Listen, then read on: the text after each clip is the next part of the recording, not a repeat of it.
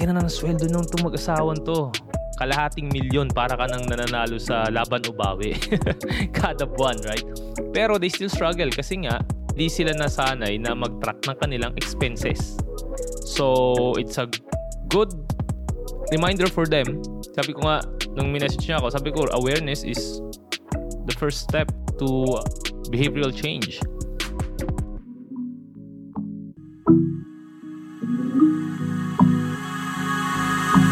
Hey, hey! This is Kuya Jay, and welcome to latest episode of Pera and Purpose Podcast, a show about money and meaning.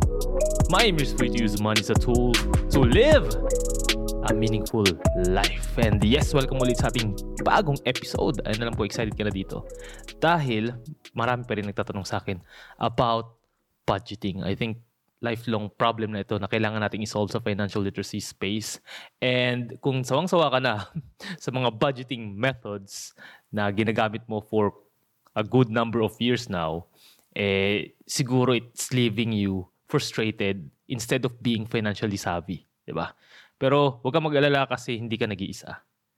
Many find traditional budgeting a puzzle that's hard to solve with strict rules that don't fit sa kanilang lifestyle.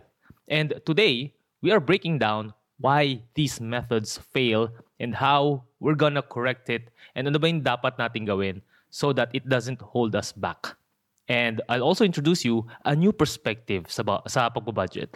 I'll give ways, or I'll also give you a template towards the end that will help you simplify ang inyong pagbabudget and will also give you some steps on how you can do it nang walang kahirap-hirap. Okay? Kasi, ay nako, may, may, may pagka, ano talaga ang pagbabudget. Medyo challenging ang pagbabudget. With simple, actionable steps, I'll guide you on how to create a budget that's not only realistic and flexible, pero it's also a powerful tool for achieving your financial dreams. So get ready to change how you view and manage your money, make your budget work for you and not against you. So simulan natin itong ating episode today. And bakit ba marami nag-struggle with budgeting? Many people struggle to save money and manage their finances well. Kasi nga, they try to follow a budget but end up feeling frustrated when they can't stick to it. And ito yung isa sa pinamalaking problema ng pagmamanage ng ating finances.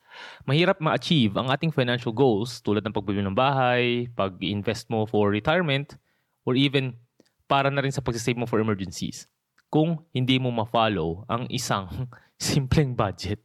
Di ba? Kasi usually ganyan ang nagiging challenge talaga natin eh. So normally, paano ba to ina-address ng mga tao, ng average individuals? Una, they will Google it, yung maghahanap sila sa internet. Siguro, ang mga keywords nila dito is yung best budgeting system. And ito yung ginawa ko nung nagsisimula pa lang ayusin ng aking finances. And ang dami ko nakita online. Andito na yung 5, 15, 20, 60 budgeting rule na nakita ko na pinasikat ni Vince Rapisura. Yung kanyang budgeting style is about 5% sa insurance, 15% sa savings, 20% for investments, and yung the rest, yung 60%, is i-allocate mo for expenses. And then meron din ako nakitang budgeting style or formula na tinatawag na budgeting formula. Ito yung um, nalaman ko through Bo Sanchez. Ang kanya naman is 10% tithes, 20% savings, and 70% expenses. And yung isa sa pinaka-popular sa internet na budgeting allocation is yung 50-30-20 rule. 50% sa iyong needs, 30% sa iyong wants, and yung 20% is for your savings. Meron din ako nakitang budgeting style na ang tawag is yung value-based budget. Which is, pinaprioritize niya kung ano lang ba yung talagang may value sa'yo. So, kung mahilig ka magkape, edi kasama mo yan sa budget mo kasi nga it's part of your values or value system. And ang isa pa na pinasikat naman ni Dave Ramsey is yung kanyang zero-based budget. Zero-based means na kapag ka nilagay mo yung um, yung income and expenses, kailangan sa pinakababa ng iyong Excel sheet, eh zero. Kumbaga, bawat piso or bawat dirham na you are spending, eh merong allocation. So, yan yung usual na initial step. So, once na nakapili na sila ng isang uh, format or isang allocation na they think na nag-fit sa kanilang lifestyle, is gagawa sila ng mga detailed na categorization. And yung iba ay gumagawa ng super detailed na category. So example, di ba? Merong food. Under nung food, merong groceries. Merong dining out. Merong uh, social ano pa, social or snacks, meron pang uh, coffee and sumunod is ginagawa nila is nagkakat sila ng kanilang expense very strictly. Okay? And sobrang drastic nung pagbabago nila ng kanilang spending habits sa lahat ng areas ng kanilang buhay. So example, yung dining out, instead na uh, siguro back muna nila na, na pakonti-konti lang, talaga totally tinatanggal nila. di ba? Even yung entertainment nawawala and even some of yung mga self-care expenses nila, eh, ina, ini-eliminate nila 100% sa kanilang budget. And isa pa, uh, kung paano hinahandle ng mga nag-start pa lang sa pag-budget or yung iba na gusto talagang ayusin yung kanilang budgeting is meron silang mga rigid na monthly limits. So, kumbaga may category sila na 800 lang para sa rent. O kaya minsan 3,500 sa rent. Depende sa iyong uh, income or sa iyong pangangailangan. So, hindi sila dapat mag-exceed doon. And I think common ito dun sa uh, zero-based budget na system. So sobrang rigid ng kanilang monthly limits na ang hirap magkamali. Okay? And minsan, dyan nagkakaroon ng problema, nakaka-frustrate pag nakita mo na madalas ka nagkakamali. And it doesn't work for them kasi nga, number one, wala namang one-size-fits-all na approach sa pagbabudget. Kaya nga, ang personal finance is personal, di ba? So kahit sabihin mo, marami ka ng na-research na mga iba't ibang allocations ng pag-budget. Hindi yan lahat mag-work sa'yo. Pwedeng, uh, sa umpisa, oo, maganda siyang guide. Pero eventually, kailangan mo pa rin i-tweak kung ano yung alam mo na swak sa iyong values, personalities, and paano ba talaga yung dynamics ng finances mo. Lalo na kung pabago-bago yung, uh, yung income. So, isa yan sa mga dapat mo i-consider. Sumunod is yung unrealistic expectation dahil pag strict ang iyong expense cutting, yung bigla ka na lang or drastic ka na lang, drastically ka na lang nag-budget or nag-downgrade or biglang nagka-cut ng iyong uh, expenses, nag-lead siya sa mga unrealistic expectations. So, on paper, mukha siyang okay. Parang, oh yun, dali lang naman pala eh. Ganito lang, babawasan ko lang ng 100% yung dining out ko. Makakatipid na ako ng sobrang laki. O on paper, it might look na okay siya. Kaya lang, in real life, pwedeng hindi, di ba? So, may quote nga si Ramit Sethi na, life is lived outside the spreadsheets. So, hindi ka dapat naka-focus lang dun sa nakalagay sa uh, yung uh, spreadsheets but also kailangan i-apply mo rin siya sa totoong buhay. Kailangan talaga maging realistic siya. Okay? And isa pa sa mga reason bakit hindi, hindi ito nag-work sa karamihan is because sobrang complicated. Merong overcomplication sa kanilang pagbabudget. Aha. Paano naging complicated? Kapag ka may, meron ka ng mga major categories tapos ang daming pang mga subcategories para lang i-track ang iyong expenses. Uh, guilty ako dito kasi gusto ko talagang malaman yung pinaka-detail ng aking uh, uh, way of spending kasi dito, dito ko rin lalaman kung paano ba ako nagbe-behave as an individual. Nung single ako, madali lang siyang gawin. Oo. So kung meron akong food, under niyan groceries, eating out, and other social activities, gusto ko siyang i-subcategorize. And ganun din sa spending na, kunyari sa subscriptions, gusto ko ilagay dun kung ano yung mga subscriptions ko and all. Kaya lang, nung kinasal na ako, ang hirap na kasi sa akin, oh, madali siyang i-categorize. Pero kasi kay Mrs., medyo uh, challenging sa amin kasi mayat maya or every once in a while may mga Amazon orders o kaya may mga orders sa uh, sa groceries kasi dito sa UAE pwede ka na lang mag-order sa mga apps. So hindi na kami madalas nagpupunta sa supermarkets to save time. And dahil doon may mga cha- may mga challenges kami sa pagka-categorize din itong uh, aming expenses kasi iba-iba yung mga providers ng pinagkukunan namin ng aming groceries. And marami rin kami mga iba't ibang expenses pa. So, pagka in-apply ko yung sobrang detalyado na pag-budget, uh, eh talaga na, ako na-frustrate na ako eh. Kasi kumakain na siya masyado ng oras ko. Kahit sabihin mo na meron akong budgeting app or expense tracking app, kumakain pa rin siya kasi kailangan ko siyang balikan. Ano ba tong expense na to? Para saan nga ulito, 'di ba? So medyo na-realize ko na kailangan ko nang baguhin yung aming budgeting system. Hindi siya yung yung approach ko doesn't work for us. Okay? Kasi para sa akin lang siya sa kumbaga as an individual. So, nung single ako, hindi siya complicated, madali lang siya sa akin, pero pag dalawa na kami, ah, doon na, doon na nagkaroon ng konting challenges. Mm-mm. And isa pa, kung bakit hindi nag-work ang budgeting sa majority of people, it's because of lack of flexibility. Dahil again, life is full of surprises and kung meron kang rigid na monthly limits and hindi mo kinoconsider itong mga possibilities na to na pwedeng mangyari, mga emergencies and all that stuff, eh, ang mangyayari talaga is ma, may mako-compromise na part ng inyong budget. Okay? So dapat meron pa ring room for uh, emergencies, room for uncertainties, and yung mga unpleasant or pwedeng pleasant surprises ng buhay sa iyong budget para madali kang makapag-spend. May, kasi may, may tendency talaga na merong isang, let's say isang event na hindi mo na bilang or hindi mo na quantify sa umpisa pala ng pagbabudget mo na alam mong mahalaga siyang puntahan kunyari, di ba? It's a networking event that will boost your earning or uh, your wealth eventually. hindi mo mapuntahan kasi nga hindi siya naka-account sa iyong budget. So, mahirap na siyang uh, baguhin kasi maraming mga maapekto ang ibang parts ng iyong finances. Kaya dapat talaga meron ka pa ring room for uh, mga uncertainties or yung mga bagay na hindi mo na-account sa umpisa pa lang ng buwan. And why doesn't it work for them? Last reason, I think, it's because we think or they think na pag sinabing budgeting, it's so restrictive. ba? Parang more on nandun siya sa paglilimit. Nawawalan ka ng freedom. Feeling nung karamihan pag nagbabudget sila, nalilimitahan sila. Hindi nila na-enjoy yung pera nila. Might as well na wag na lang mag-budget, di ba? At least, na-enjoy ko yung spending.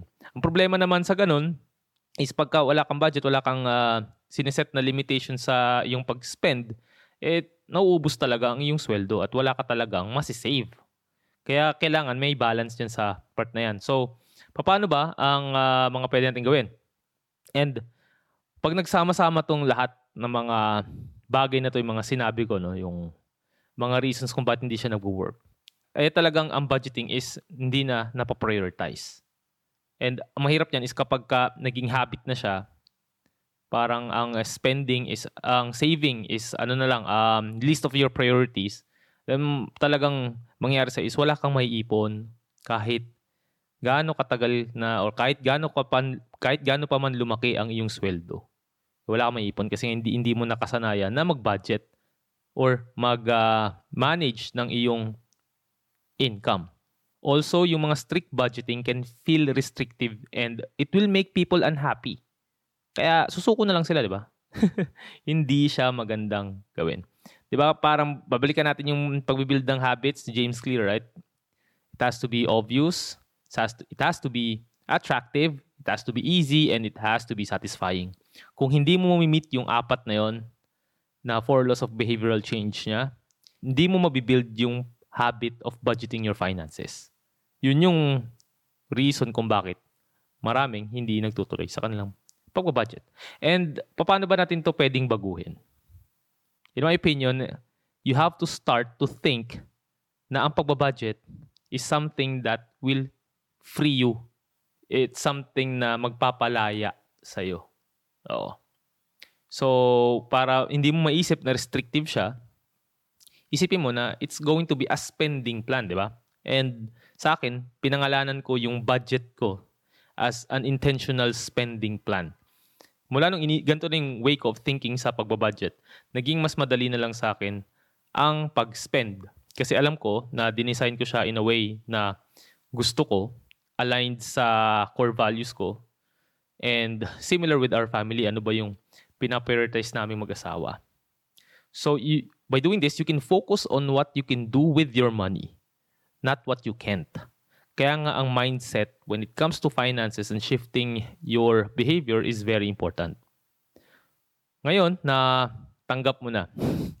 okay? And align na ang iyong mindset sa tamang way of spending through your budget or your, as a tool, then ang pwede mong gawin is ito. Okay? Number one, i-download mo muna yung aking intentional spending plan kasi dinesign ko siya, siya in such a way na mapaprioritize mo ang saving, investing, and meron din siyang, uh, bali tatlong categories, major categories lang siya.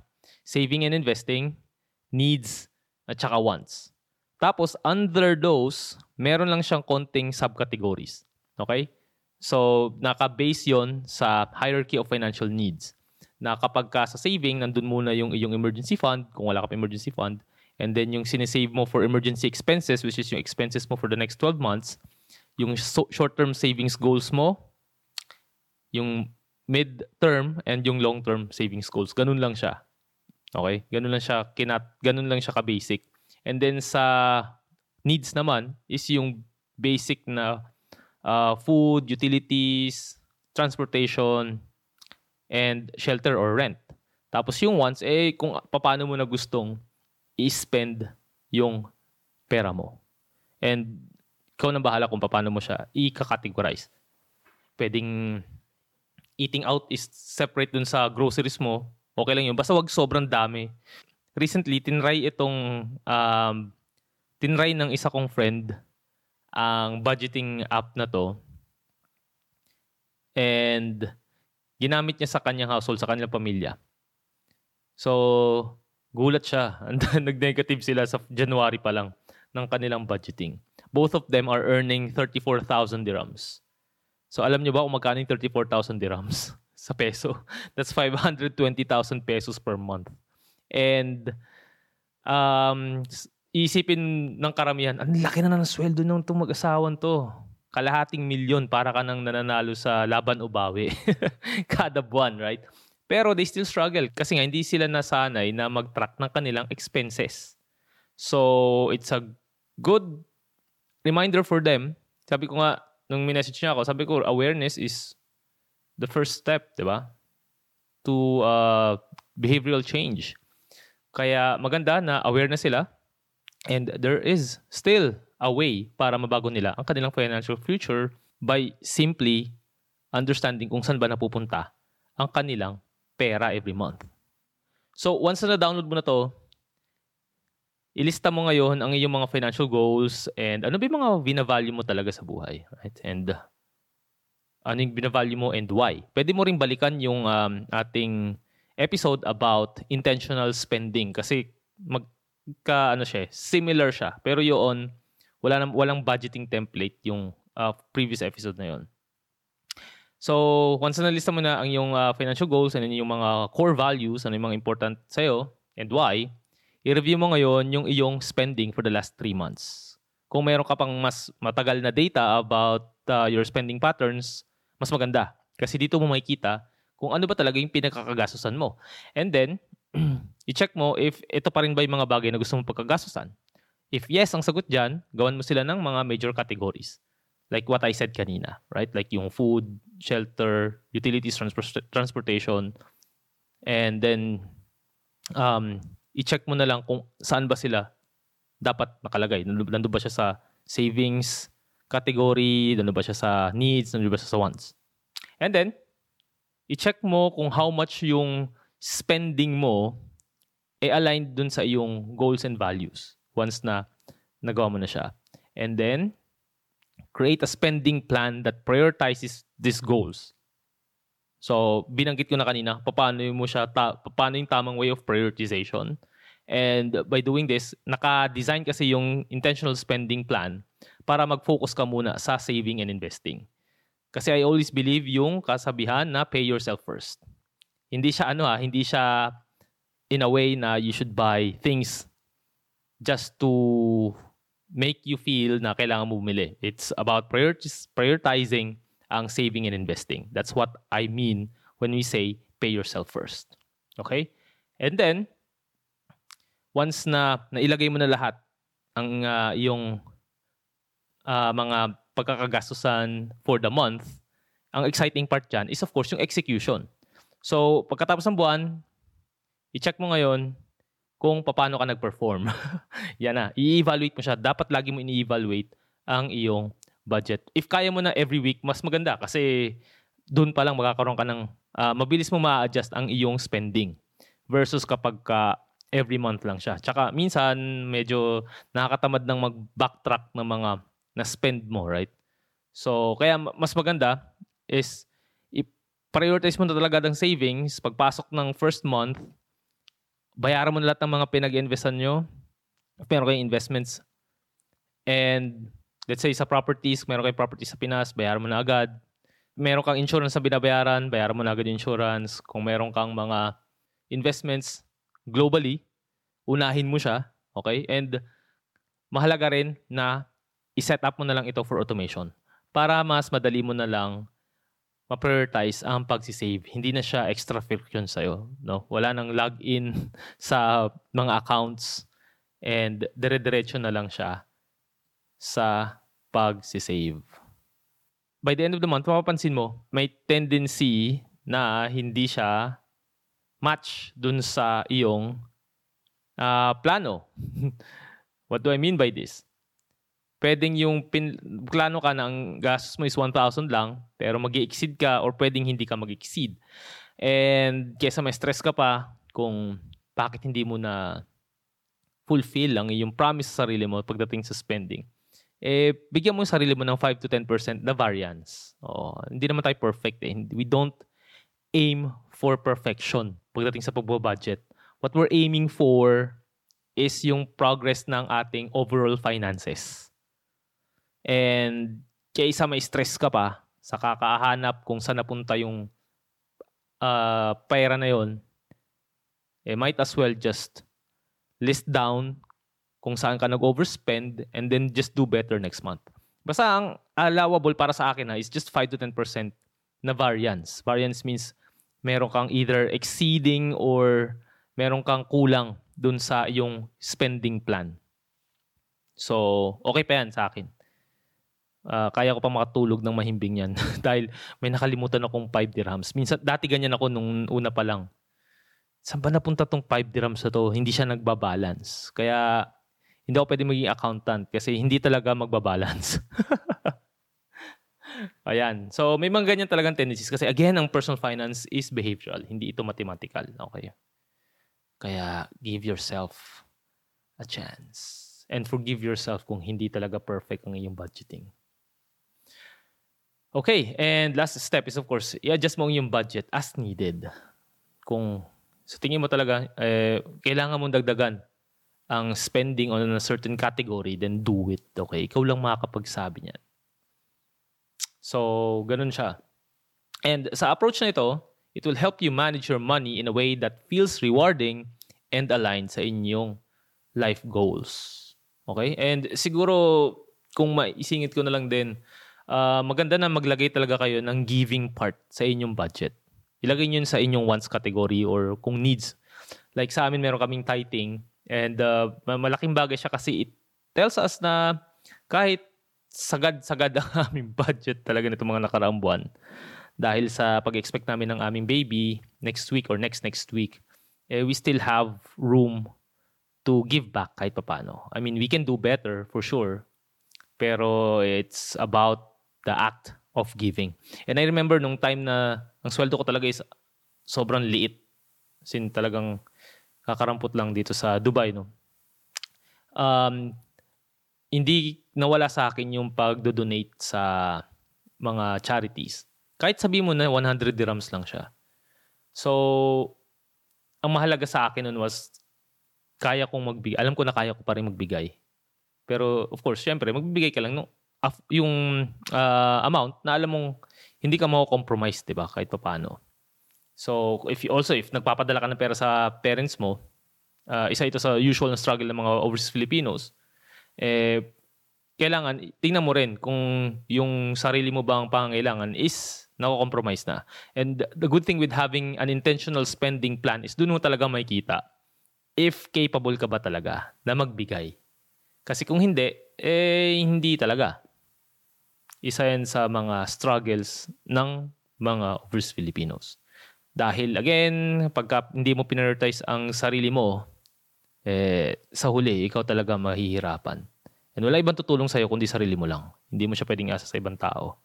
So, tiis-tiis guys. Kasama yan sa pagbibuild ng ating wealth. Okay, and just to recap about this episode that we discussed today, kung bakit marami nag-struggle sa pagbabudget and why it doesn't work for you. Ang ginagawa ng karamihan para mag-spend or para mag-budget is nag-check sila ng mga options sa internet kung paano ba yung best way to handle their finances or to do a budget. And then, sobrang detalyado ng kanilang uh, way of uh, budgeting. And uh, meron pang, ang iba, ang ginagawa rin iba is sobrang strict ng kanilang uh, pagkakat ng expenses. Kaya they feel na they are deprived. Dahil dyan, nagkakaroon sila ng mga rigid na monthly limits sa kanilang spending every month. And hindi siya nag-work kasi nga unrealistic ang kanilang expectations. Walang one size fits all na budgeting. Sobrang complicated ng system nila. Walang flexibility. And ang mindset nila about budgeting is restrictive siya. So, kailangan baguhin natin yan. So, to solve it, dapat isipin mo na ang uh, pagbabudget is actually a way for you to intentionally spend and enjoy your money. Yun yung first step mo. Okay? And then, of course, ang magagawa mo dito para mayroon kang isang tool magamit is you download my intentional spending plan. Then, i-list down mo ang iyong financial goals and ano yung mga binavalue mo. And then, i-review mo ang iyong spending bago mo i-rewrite ang inyong bagong budgeting plan or inyong spending plan. And you also have to make sure na meron kang flexibility with your budget by allowing yourself 5 to 10% of variance kung sakali man na hindi mo ma- ma-perfect by the last digit. Okay? Again, we are not aiming for perfection. We are aiming for progress sa ating finances. And ang ating Bible verse for this week, for this episode, is isang uh, ano to, repeat ng uh, Bible verse dun sa episode 129 na talagang relevant pa rin dito sa episode natin sa pagbabudget. Ito yung Proverbs 27 verses 23 to 24 sabi doon is, Be sure you know the condition of your flocks. Give careful attention to your herds. For riches do not endure forever, and a crown is not secure for all generations. So, in-emphasize neto na ang ating income na kinikita ngayon ay dapat natin bantayan. Kasi, hindi naman ito forever. Darating ang time na hindi na rin natin siya kikitain, hindi ihina ang ating katawan, And pagka winaldas lang natin ang ating income by spending unconsciously, then for sure, mawawala or masasayang ang ating pinaghirapan. Okay? So dapat ang kinikita natin, we treat them as our flocks, okay? Or herds na dapat nating alagaan. We should be good stewards of this uh, things that is blessed upon us. Hindi natin siya dapat sinasayang. Kaya nga mahalaga na meron tayong intentional spending plan. Kasi doon natin makita kung paano ba natin inaalagaan ang pinagkalob sa atin. And how we can make the most out of that. Hindi lang siya dapat kinikip. We also have to keep it. We also have to learn how to multiply it. And marunong din tayo dapat mag-save. So, ganun siya. And that wraps our episode for today. But before I let you go, I hope you can listen to the episodes of Parent Purpose Podcast on Spotify, Apple Podcasts, and other podcast streaming platforms. And if you want to have a coaching session with QJ, message nyo lang ako sa aking LinkedIn, Facebook, Instagram, or other social media channels and email nyo ako. Nandiyan lang yan. Again, i-download din nyo ang aking intentional spending plan. Free yan, oo. And nandiyan yun sa link sa description ng ating episode. And i-follow nyo na rin ang aking newsletter na Wealth That Lasts. So, diyan ko nilalagay yung ilang mga uh, inspiration sa Pera and Purpose Podcast.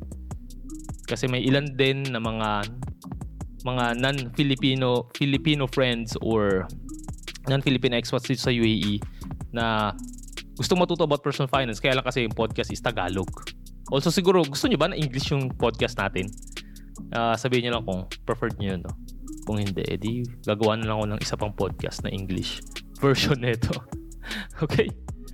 Alright, so muli, ito si KJ telling you to prosper with a purpose. See you sa next episode. Bye-bye!